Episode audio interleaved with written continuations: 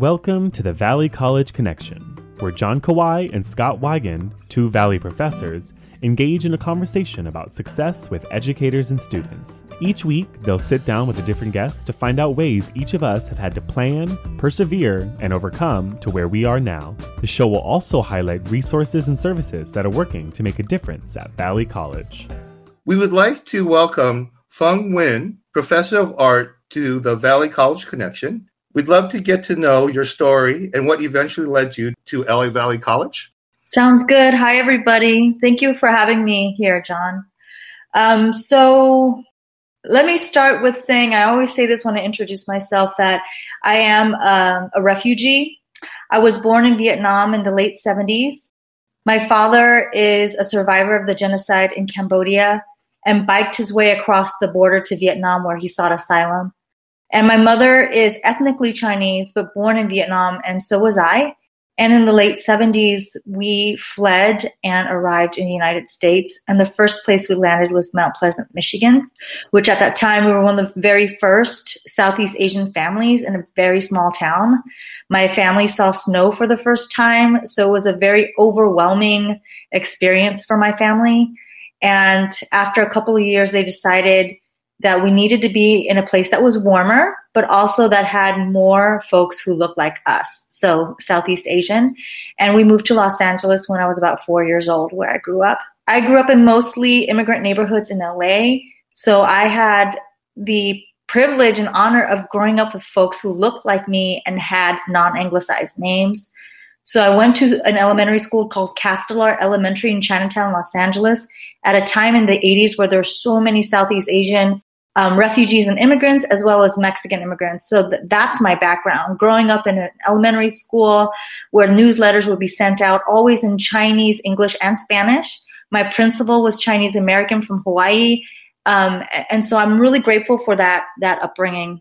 What kind of work was your father able to find when when you immigrated here? Um, he was a janitor in the church. He was a busboy at a, a restaurant my mother sewed, so um, we had a machine at home, and I think it was Battlestar Galactica or some kind of show similar to that, where she made a costume for fifty dollars. Um, so they just, you know, did whatever jobs that were available, and since we were sponsored by a church, church members who would help us out. Um, but my father's an entrepreneur. You know, he knew that he couldn't expand and had his really incredible vision to be a successful businessman and support his family in Mount Pleasant, Michigan. And he heard about this place called LA where there are a lot of, um, Asians uh, that he he feel like okay I can I can really support my family and start my business. Yeah, that's very close to my family. My story also. My my grandfather was a janitor for a Japanese um, newspaper. Wow. And my uh, grandmother was also a seamstress.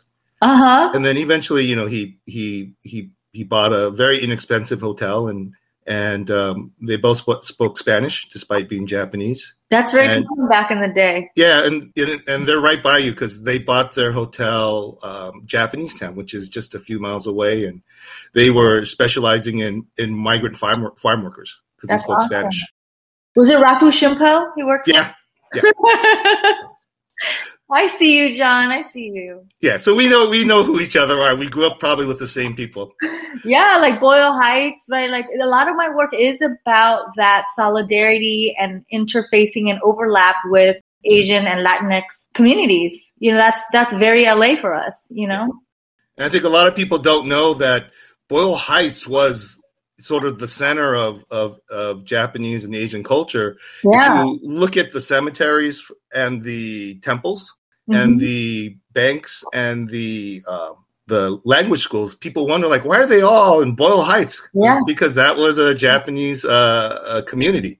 And yeah. my parents moved to Monterey Park because they couldn't afford Boyle Heights. Wow. And so, happening. Mm-hmm. Did your father ever begin a business? Yes, and very successfully. Um, so in Chinatown, again, my parents did took on whatever jobs they could. They worked at a car wash. My mom was a cashier at the car wash and it was owned by a Taiwanese car wash owner. So she, my mom could speak to her in Mandarin. My parents were berated for not speaking English coming to the United States, but they speak seven other languages, you know, like Vietnamese, Chinese, French, Thai, Khmer. Um, so my parents were, were luckily uh, found an employer who they can communicate comfortably with.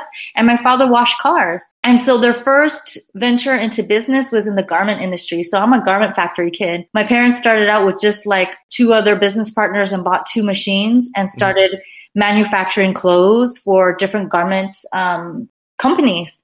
And, you know, they helped a lot of immigrant communities and refugees. So like moms who couldn't go out to work because they had to care for children, my parents would set them up with a machine at home and gave them a bunch of material. And whenever they can work and sew from home, they could. And my parents would come in the middle of the night at like 3 a.m. to pick up the goods, you know? Um, so I'm very proud that my parents are very modest, but I'm very proud that from the beginning, um, I grew up just with immigrant communities and families and supporting each other that way. And then eventually, my parents were able to go solo and buy more machines and own a factory. And at the height of their career, I would say in the 90s, they were making clothes for Guess, BB, you know, very well known brands. And I never had to buy clothes. My parents just made clothes for us. But they had 200, upwards of 200 employees, right? So that's 200 families. And again, mostly were Asian and Mexican immigrants. Um, and my experience of Thanksgiving has never been turkey and stuffing. It's always been going to the factory and sharing it with my parents' employees who we consider family. Even when it was 200, my parents would buy um, roasted pork, uh, noodles, egg rolls, and that's how we spent our Thanksgiving every year. Yeah, my grandmother might have worked for your dad. She, I, she was one of those uh, ladies who had a that uh, machine, uh, the sewing machine in her in her in her house and she did the it was the whole industrial sewing thing. Yeah, absolutely. So I remember walking through the garment district back in the 70s.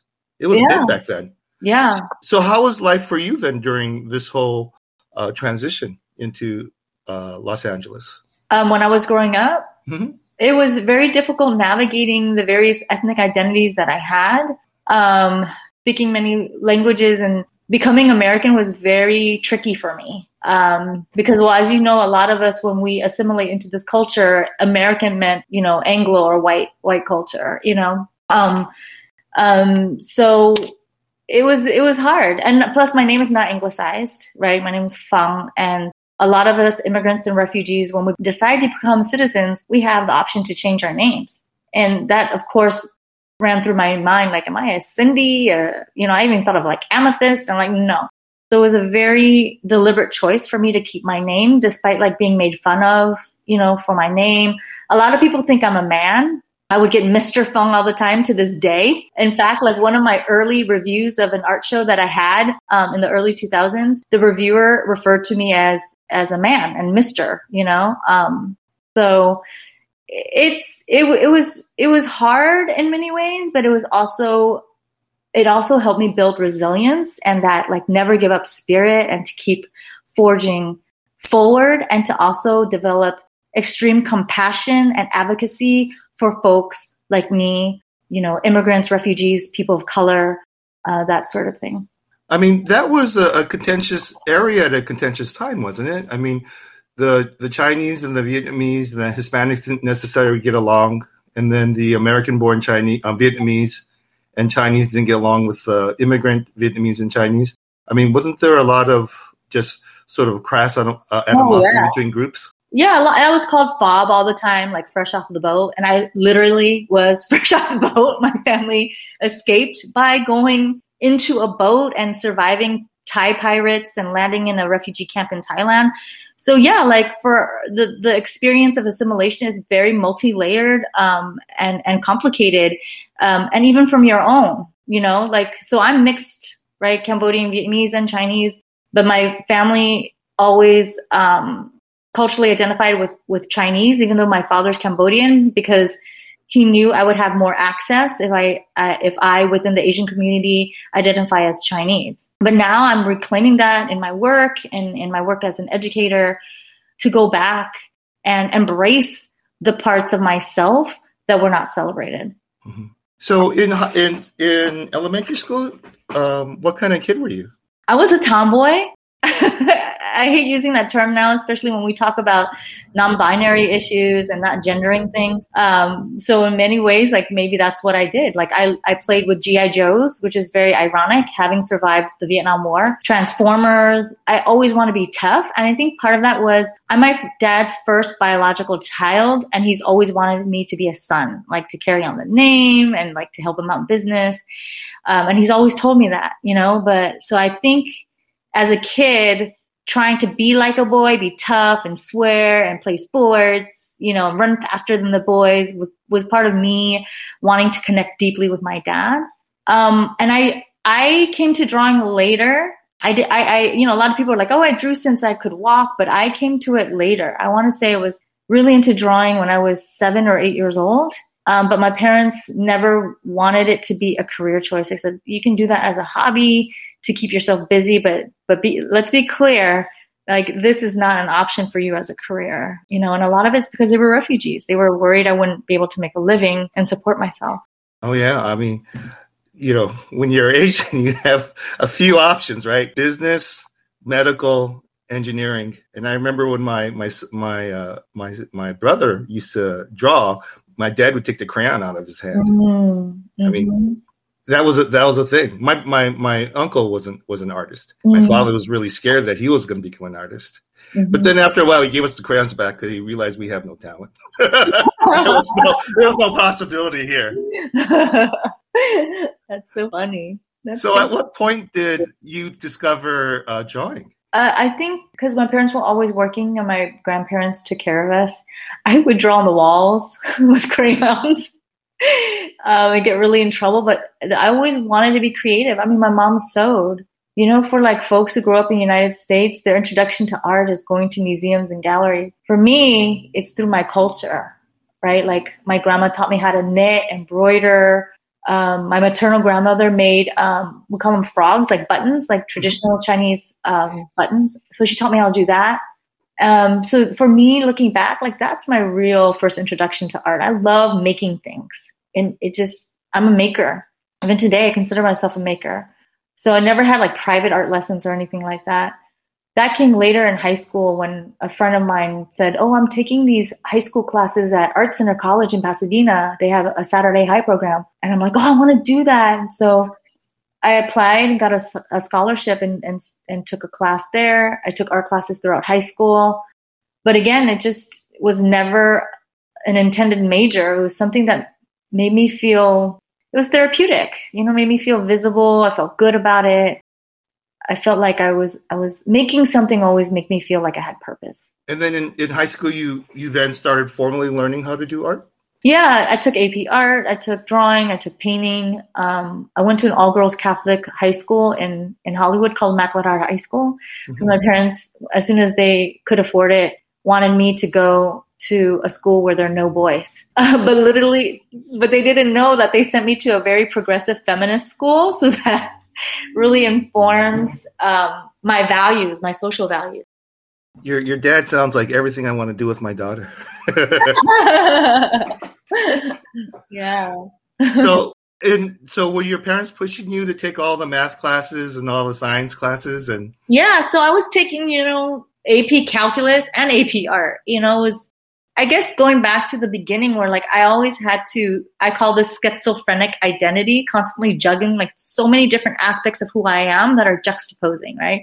So yeah, I was like had two tracks like i'm going to be a pre-med major but i love art. I didn't want to give that up and i was really i felt like i was really excelling and, and getting awards for for art you know? But also academics right? Like being this perfect asian child for my my parents. And then at what point were you did you um, tell your parents that this was the pathway that you wanted to go on? Well after high school i applied to a lot of schools and i ended up going to usc and little did they know, I, I, I, declared myself as an art major and took all these art classes, and they thought I was a pre med major. And my, as a freshman at USC, I had a very influential professor. Her name's Linda Day. Uh, she passed away. Incredible artist, feminist, and um, my parents warned me, "You cannot do art." Um, and this is something maybe some folks don't understand if they don't, you know, grow up the way I did a lot of like my white friends growing up be like, why don't you just talk to your parents? They'd understand. Like, dude, no, that's not how it works. no, um, you don't tell your Asian parents who literally risk their lives for you to have a better life that hey i want to do art like just get me you know i mean when i turned 16 the first thing i did when i got my license was my parents gave me the keys to the minivan and like okay you're going to take your siblings to school you're going to take your grandma to doctor's appointments like my upbringing, upbringing as an immigrant refugee is very very different you know so i can't i can't break my parents heart like i i love them so much so much i have so much admiration and respect for them for me if i pursued art it would literally break them um but the ironic thing is, my parents also risked so much for me to be able to be the best person I can be. And, and I realized like, I need, I need to try. I have to try. I'm going to regret not trying to pursue art. I mean, if it doesn't work, I can always go back and try to be a doctor, you know? Um, and they were not happy. I broke it to them. I, I, wasn't happy with the program at USC. It wasn't rigorous enough. And I, I, applied to Art Center and got in. And that's when I told them, like, I got into this art school. I really want to do it. My dad was upset. He's like, what a waste of a mind. Refused to look at my work. Um, but I, I threat, like literally kind of said, you know, if, if I don't do this, I, I'm not going to do anything else. Um, and so they acquiesced, but it was very, very difficult. And it was my professor, Linda Day at USC. I was crying to her about like, how much my choice to pursue art literally is breaking my parents' heart. And um, she encouraged me to, you know, you got to do it. Yeah, I um, I, think I'm le- where I'm living a parallel life with your father. You know, my my, my, daughter my daughter came up to me. I think uh, this year she had been going through some depression, mm-hmm. and then finally we'd ask her like, "What what's going on?" And she said, "I really want to pursue this art thing." and she had told me this a, a, few years ago and said it's a great hobby and said well industrial art there's a lot of jobs there and engineering and art there's a lot of thought to do there and i think today she, this year she told us like no no dad i actually want to do art mm-hmm. you know and I, I could see that it had taken her three years to to get up to that courage because as you said that immigrant story right mm-hmm. that everyone suffered for you to, to come here you know, how dare you, you, you know, not go the the uh, the automatic path, right? Yeah, and I can understand your point of view, and I'm a parent too, right? We want the best for our children. We worry it, it just nonstop, nonstop. But you know what's ironic, John, is that my father's entrepreneurial spirit and that that thing that drives him to leave his own country and take a risk, you know, like the risk he took. I inherited that. So right. that's the ironic part. You know what I mean? Right. And and I so I'm like, I'm gonna make it happen, Dad. Like, and that's the thing I'm sure your daughter feels about you. Like, you raised her to be a certain way, and you just have to believe that you did your job, right? Yeah. And so, and it's crazy because I have a PhD in video games. Well, there you go. Yeah. Before, it was, before it was a thing, you know, I went and said I wanted to work on special effects, and I worked for Digital Domain and James Cameron, and this was not a thing. And when my parents would say, "What's he getting a PhD in?" he goes, "I don't know, video games, movies. I don't know what that is." Well, there you go. So I was a, you know, so I was. I told my my daughter, "That's fine. You pursue your dream." But you know, she was scared to to tell me, and I'm you know, three generations removed. So I can't imagine how hard it was for you to see all your father's effort and then to go, you know, like against sort of what his expectations were. Yeah. Yeah. There's so many challenges. So how how was the art center? It was it's like the medical school of art. I one class is from 9 to 4 and I always had six classes. Um I never, you know, it's known that we pull all-nighters all the time it was you live, breathe, and did art, everything, drawing, painting, film, art history, everything. Uh, and I'm really grateful for it. You know, it, it really taught you to like, hey, you really want this? You gotta, you gotta be able to juggle um, an extreme, literally extreme workload where it like physically challenges you. Um, but I tell my students all the time about if you really want it, you gotta commit to it. Um, is not easy, but if you love it, that's that's what you have to do, you know? Yeah. My, my brother-in-law designs uh, shoes for Nike and he says most kids you get out of an art uh, art school they'll have one talent, maybe illustration, maybe painting, just one talent. The ones coming out of art school, um, uh, art center, they have three. there are three, at least three things where you look at that and you're like, you're top of the, your field in these three areas. You just don't see it from any other school than the art center. But it also taught us discipline and business acumen, right? Like I think for folks who don't go to art school, they think like, oh, artists and, and art school art students are like kind of flighty and just do what we feel and we smoke pot and like, no, it ain't like that. Like you wake up at the crack of dawn, you work till 3 a.m., you work. It's a discipline. Like, and that's why I tell my students too, you know, art isn't about feeling and expressing yourself. It is, it is. But if you want to make it happen, it's a commitment it's getting up and working and showing up, being on time. And so that's what Art Center did too, in addition to ex- like having this verbal, I mean, not verbal, but visual expression and understanding what kind of creative you are, but being professional, you know, like getting back to people and knowing how to create an invoice and knowing how to be an administrator and administrate your, your, your business side of the art. And that's really hard for a lot of artists to do. Yeah. When I've, I've, when I talked to my, my brother-in-law who went to a, a regular university, University of Utah, mm-hmm. and I asked him, so how many people in your design um, uh, cohort are actually working in the field? He tells me about three of us are, are actual professional artists. Mm-hmm. And then when I talked to, I just, I know this woman who works, who's from the art center.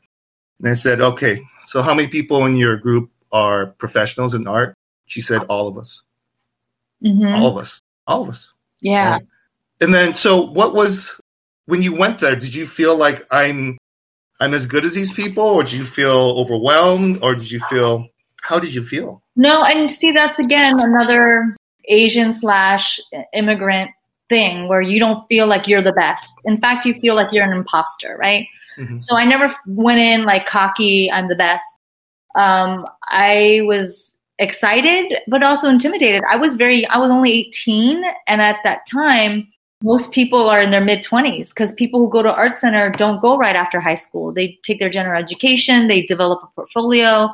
Um, so I was really young and I was like behind the curve. Everybody was like way ahead of me, which I think is an advantage because if you start at the bottom and everybody's at the top, then you have a gauge of where you need to go up right? Whereas like if you start at the top and everybody is is not performing at your level, then you're not challenged. You just kind of coast. So I felt very lucky that uh, I was challenged, inspired, and it was intimidating, but on the most part, very beneficial to be surrounded by incredible artists. I mean, everybody, like you said, shoe designers, transportation, industrial designers, um, artists, and everything, everything. Like it was a completely crazy, different, and inspiring world for me as a young person.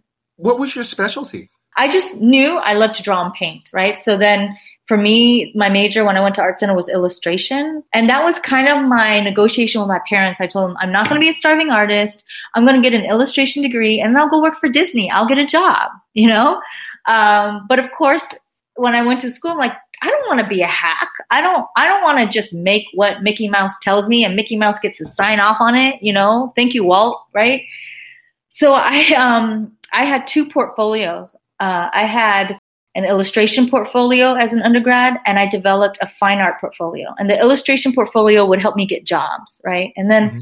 my fine art portfolio was what I felt was art. It was my personal expression. Like I was making making figurative paintings about my family, about feet binding, you know. But then I had this illustration portfolio where I did caricatures where I knew I could get jobs. But I wanted to I knew I wanted to be a professor of art. I always knew that. Like I always admired my teachers and what they gave to me. I always wanted to give back by being an educator. So I knew I wanted to get into a, good graduate program.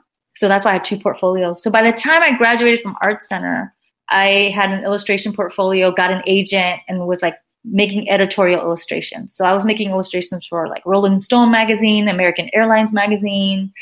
At that time, before like the internet was hot, it was all print, you know. Mm-hmm. Um, and then I got into to New York University. I really wanted to go to Yale, but I messed up my interview. So that's that's a really bad story. well, tell us. I guess I should share, students, so you learn from my mistakes. um, when you apply to Yale, you get shortlisted and interview. Um, so I was like so lucky to even be interviewed, right? Like I made the shortlist to interview. And interviewing means you go in front of Yale professors and you bring your paintings and they interview you. So the night before, I was out with my friends uh, drinking, and um, on a whim, I'm like, you know what? I want to pierce my tongue. You know, I just, oh, yeah, that's kind of cool. Like, this is what the late '90s, right? Sure. So I'm like, yeah, I let me, let's go, let's do it. A bad idea, you know, like my tongue the next day was swollen. I can barely talk. So, needless to say, when I flew to New Haven, I messed up my interview messed it up bad. And I think that even without the tongue piercing, it was so, I just was not equipped, you know, and I, I'm feeling like now in this era, we're talking about systemic racism and whiteness. It was so white, Yale. I mean, the kind of language they were talking about, I didn't have access to fancy art schools. I didn't have access to, you know, private tutors who taught me dissecting Shakespeare. And my parents never took me to museums, so I didn't know who all of these blue chip artists, such as like Jackson Pollock and, you know, all these textbook artists were. So I didn't have the language or access to be able to express myself in the terms that these Yale professors expected me to know. Yeah. Right? Like I said, my art was being a refugee and immigrants from my grandparents. It's from the people, you know, and not from fancy museums and art galleries that have traditionally colonized and stolen from other countries and only give to the wealthiest and the whitest, right? Right. And so, like, I messed up, but good thing I messed up because then I ended up at New York University where I got my graduate degree. So let me ask this: What's the difference between art and design? Um, that's a very good question. For me, art is more porous um, and you can define it in so many ways. Design tends to be linked to function, right? Like mm-hmm. when you design something, it's connected to a function and a purpose. Um, and it's deliberate decision making that is really connected to how you live your life. I mean, that's how I can best describe it. Mm-hmm.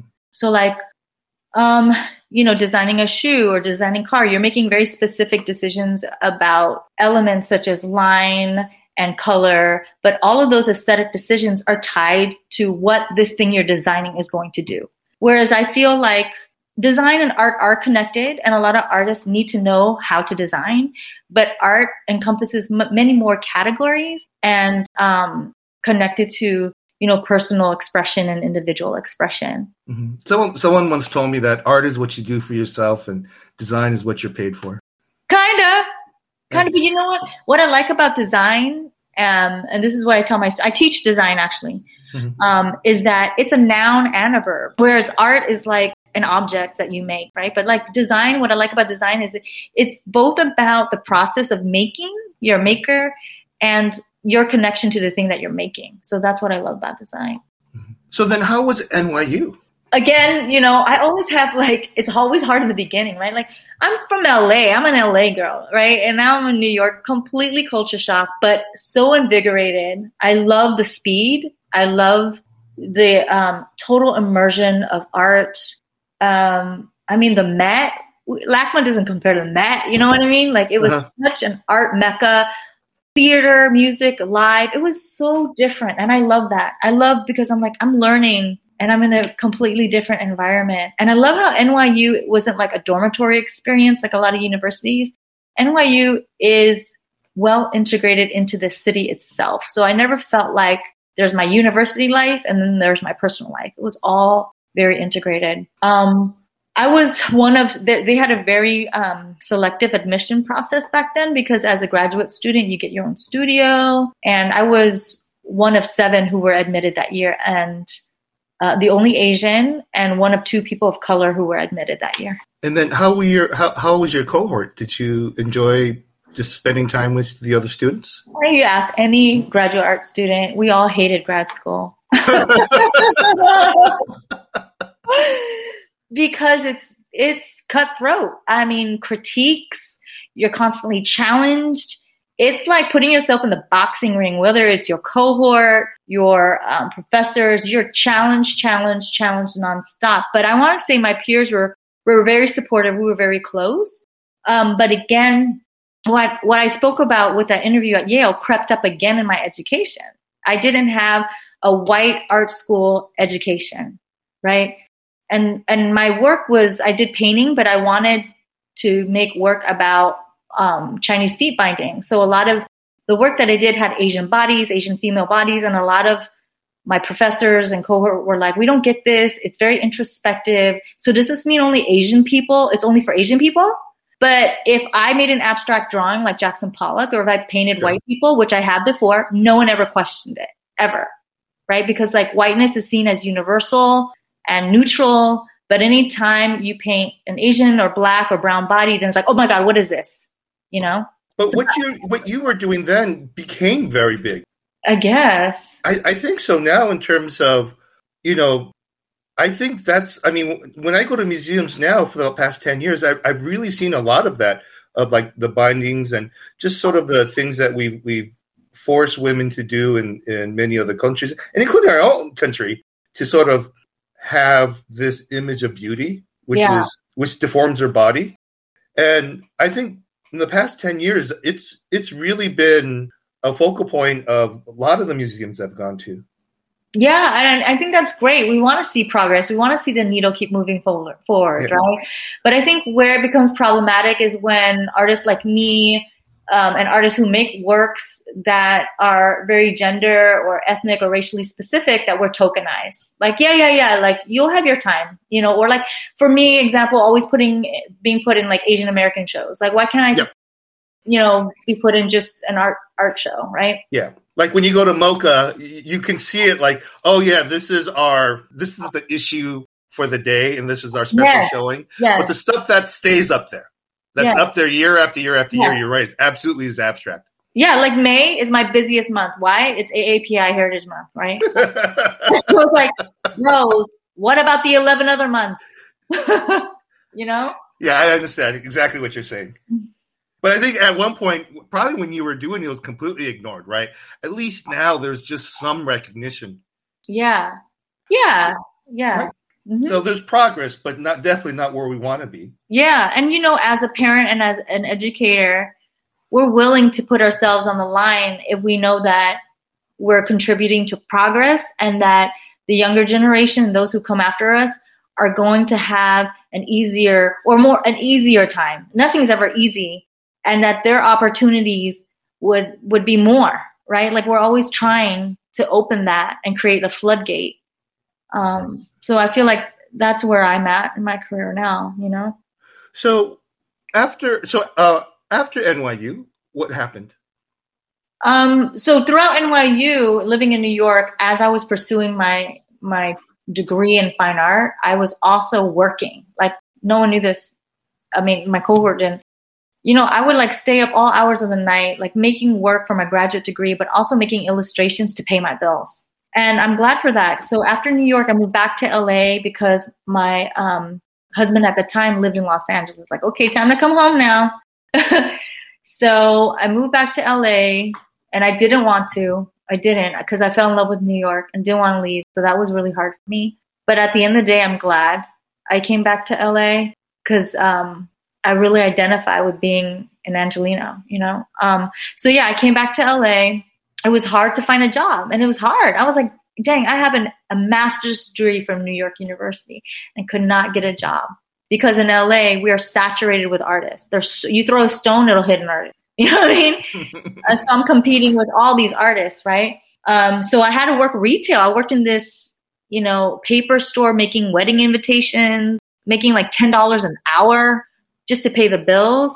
Um, and then illustration too. I was illustrating and just, I'll be honest, John, it was not easy. It was hard. And it was, it was just like, oh my gosh, what did I do? I let my parents down. But again, your refugee reflex kicks in is like, you're not dead yet. So get your, get back up and keep moving forward, right? Your parents didn't come here for you to complain and give up. And so I kept like sending out resumes and slowly like I was teaching at Art Center, teaching at East LA College, you know, adjuncting, making illustration, getting shows and public artwork. Like that was amazing. Like my first public artwork was to create artwork for the Metro uh, Orange Line, which is right in front of our campus. right? So the Laurel Canyon station on the Orange Line is my station, and I made art um, for that station. So how do you how do you do you submit your piece, and then you then do it to scale if they accept it? Yeah. So with public artworks, you have to be vetted. There's a committee of you know, like Metro people, arts professionals, people from the community who select artists to make public art. So there will be a call and you apply. And usually in the application, you write a cover letter, you submit your resume, you submit samples of your art. And that's what I did. And, you know, with any of these, you can have anywhere from 80 to hundreds of applicants. And then usually you're shortlisted and become a finalist and you make a proposal and then you're selected. Um, yeah. So I learned a lot, you know, throughout the way, like doing all kinds of art in so many ways and showing in galleries and museums. You know, the the summer before I graduated from graduate school, I interned at Gagosian Gallery in Beverly Hills, and I just showed the director, you know, here's my art. And the receptionist was like, "You're going to show him your art? Do you know like Andy War? They show Andy Warhol and all that. They're not going to care about your work." I'm like, "I'm just going to try." And he, luckily, his name is Robert Shapazian. He became my mentor he loved my work and gave me a chance. Like once you graduate from um, NYU, I'm going to give you a show. That is so rare, John. That never happens, right? He gave me a show. It got reviewed, and that like really helped and spearheaded my career. Mm-hmm. So, how do you normally get shows?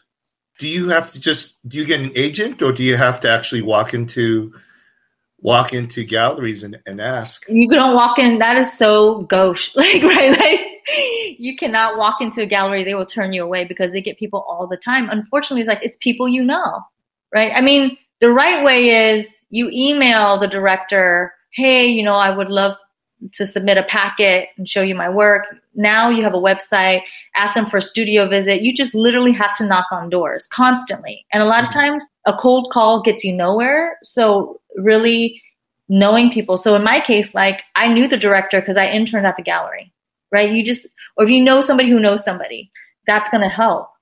Um, but it's really hard getting gallery shows. But what helps is if you go to graduate school, they usually give you an exhibition before you graduate and you invite people to those shows. And if you grab the attention of a curator or a gallerist at your graduate show, that really helps. So, what are the characteristics that you need to be successful in this business? Literally resilience, because you're going to get so many people. You're going to get lots of people. I tell my students, a lot of people who are going to love your work and you're going to have a lot of people who don't. You can't please everybody. You don't make work for everybody. And that's that's something that I learned because early on in art school as an artist you think, "Oh, you make art for a universal audience." And that is not true. You don't make work for everybody because everybody has different tastes. You have to know yourself as an artist, why you make art, and you're going to connect with those who are similar to you. Yeah. So I think key is resilience and key is is honesty and most importantly honesty with yourself because the art world is very sticky you're going to get people like well don't paint that paint this it'll sell or why do you do this people will challenge you so as an artist you need to have resiliency and you really need to have honesty yeah that was my fear when my when my daughter said she wanted to be in this field because i've seen it i've seen it up close you know there's maybe 20 programmers but we had 200 artists and, and great artists Mm-hmm. And I had sat and had lunch with so many of them and telling me about their stories. And, you know, have, having someone go in and just go, that's wrong or that's terrible. Or, I mean, I've just seen them chewed out. Yeah. You know, I remember being in, uh, watching a trailer, uh, not a trailer, but a daily. And one of the really famous people in, in, in film, and he's hired for his eye. He doesn't paint at all. He just looks at the eye. He's screaming like there's too much purple in the sky. And I just see a sky. And I remember looking at the artist next to me and saying, Do you see it? He goes, I couldn't for the longest time. I'm starting to see what he's talking about. Mm-hmm. And, but you know, and we used to have uh, producers come by and they try to treat us like artists where they would say, paint faster. like, you can only paint so fast. Yeah. Right and they would come to us and go program faster like eh, it doesn't work that way and they because they couldn't see our work but everyone has opinion about art and yeah. everyone thinks it's way easier than it is yeah right yeah. Yeah and it's not and it's not completely subjective all the time you know so how did you get to valley college so before i applied to valley college i always was out you know like everybody else adjuncting looking for that full-time position because you know as a full-timer you can settle your roots. You're part of a community. You're really giving and you're really part of something. So at the time before I um, arrived at Valley, I was teaching part time at ELAC. I was teaching at a private school called Rebbe Academy and was department chair of the art department. I was an artist, all of these things. And the position came up at Valley. And the last, that was at 2009.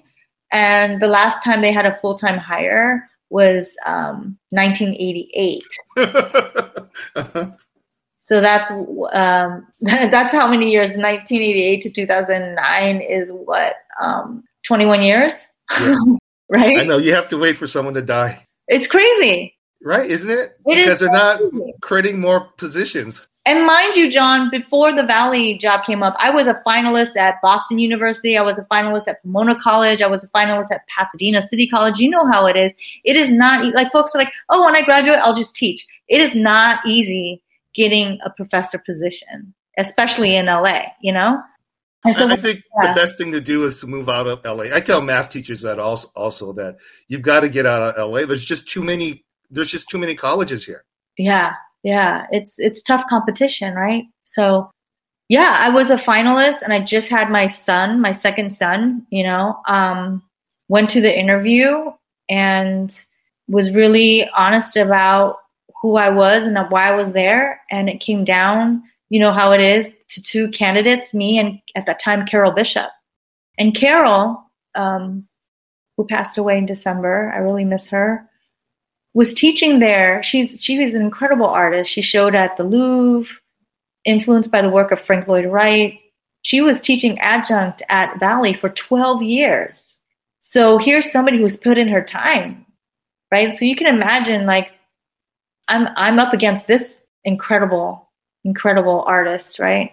And we both interviewed, and at that time, I think it was Sue Carleo. Do you remember President Sue Carleo? Mm-hmm, mm-hmm, mm-hmm. And Sandy Mayo, the VP. Yeah they literally couldn't decide between the two of us because we we had very different skill sets, and so they hired the both of us. Wow, they created a position for you guys. Yeah, which was very unusual, and they were able to do that because um, we we had one more hire that would have made the cut but didn't. You know. Mm-hmm for that year. And also, we hadn't had a hire since 1988. And it was really a blessing because, like, Kara and I were, were an amazing team. She wasn't easy all the time, but I love her toughness. Like, God, I really miss her. Uh-huh. Um, uh-huh. We were we were a team. She was, you know, we were like yin and yang between the two of us, and our different approaches and our different skill sets. You know, she would speak her mind, and I'm like, chill out, Carol. There's a different way we can say it. You know. and I love that lady, man. She would say, "Oh, I'm so glad I talked to you. I feel better about it." And she would mm-hmm. always make me feel better. Like sometimes I, I, I just didn't have it in me to speak up, and she would do it for me. You know, I'm like, God, thank God Carol said, and I did it. You know, mm-hmm. and we did that naturally without even saying it to each other. Mm-hmm. So yeah, yeah, I came to Valley.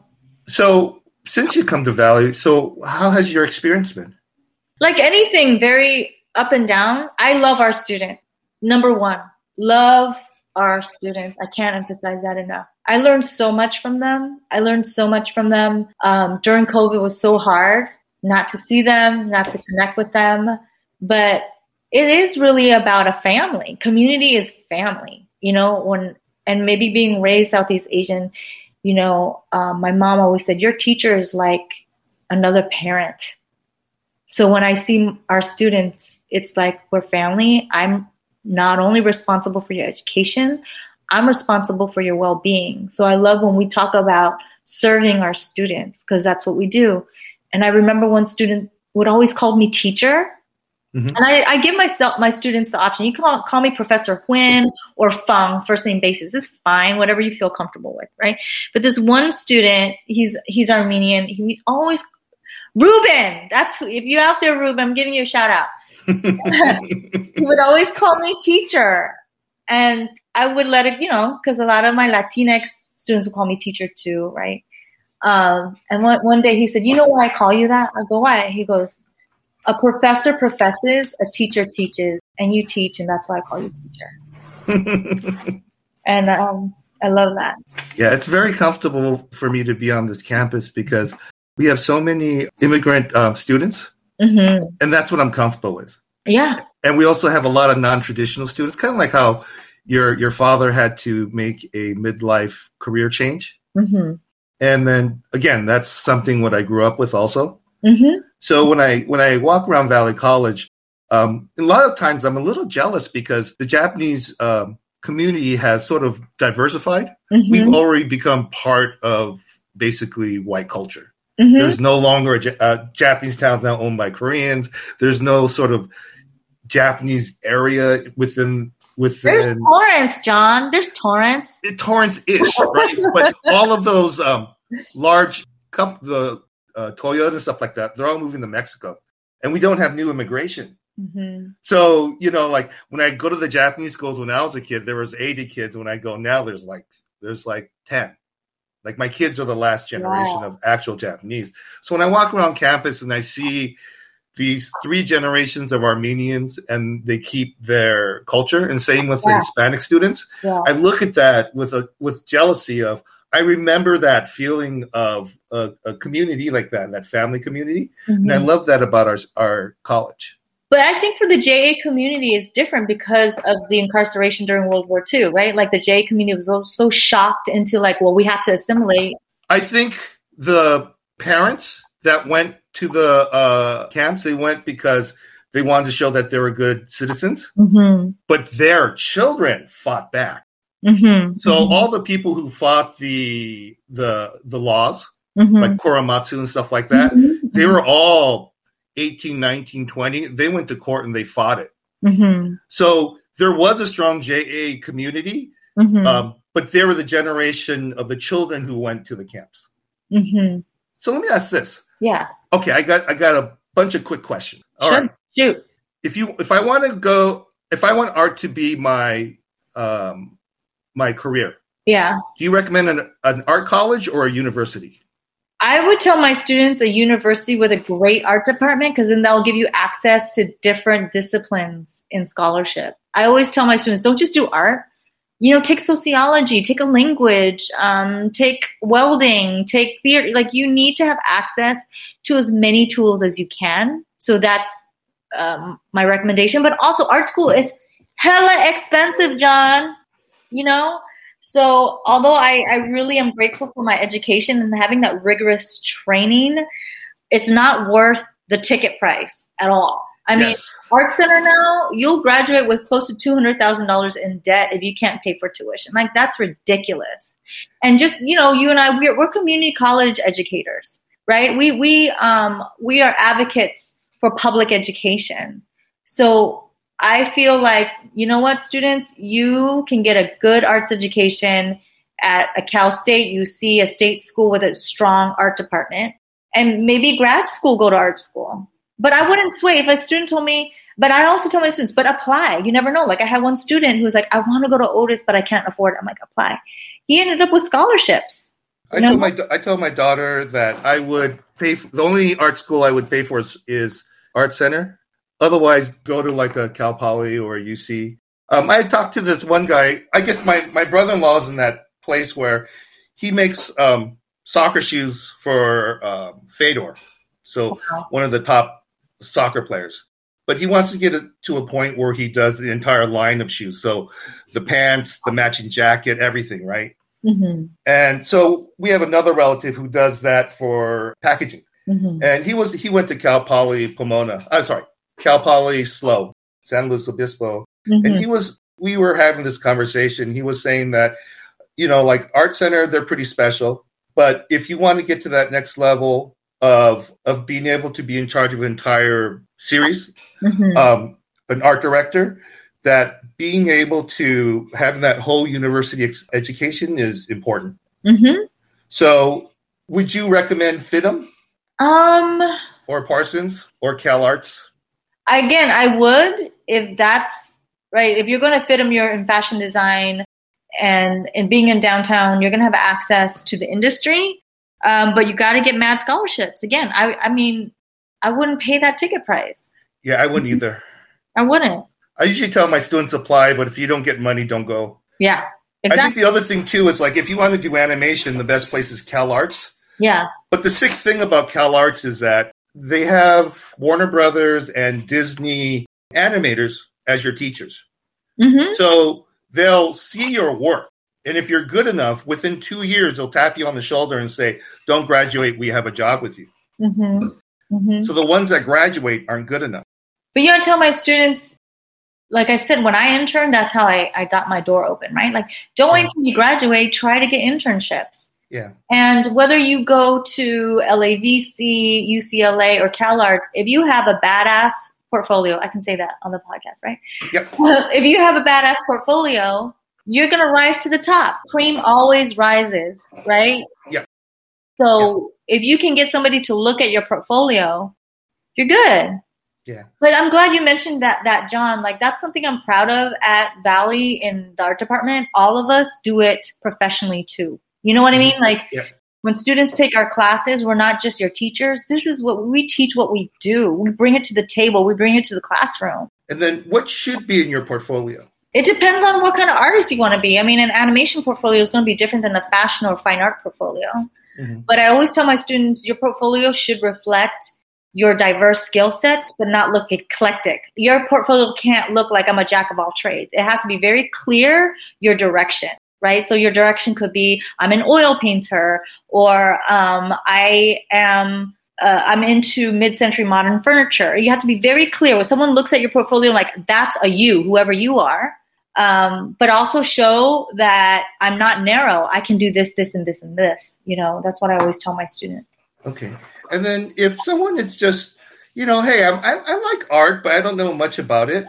Where would you rec- what museums would you recommend locally? Because we got great ones here. Which, of course, we have the ones like LACMA, MoCA, Getty. Like those are the big wigs, right? Mhm. But we live in LA and we're lucky because we have so many different options, like the culturally specific museums like JANM, like the California African American Museum, like MOLA, the Museum of Latin American Art, right? Like those culturally specific institutions, Skirball, but even smaller community based institutions. Like in the Valley, Tia Chucha's is great. Um, there's uh, self help graphics is a favorite of mine, Mhm. right? Um, and look at your smaller community. It could be your neighbor for crying out loud who has a, a community garden, you know? So for me, I'm deconstructing those ideas of high end art. You know, anybody can do art. Everybody should have art. Everybody should have it in their life.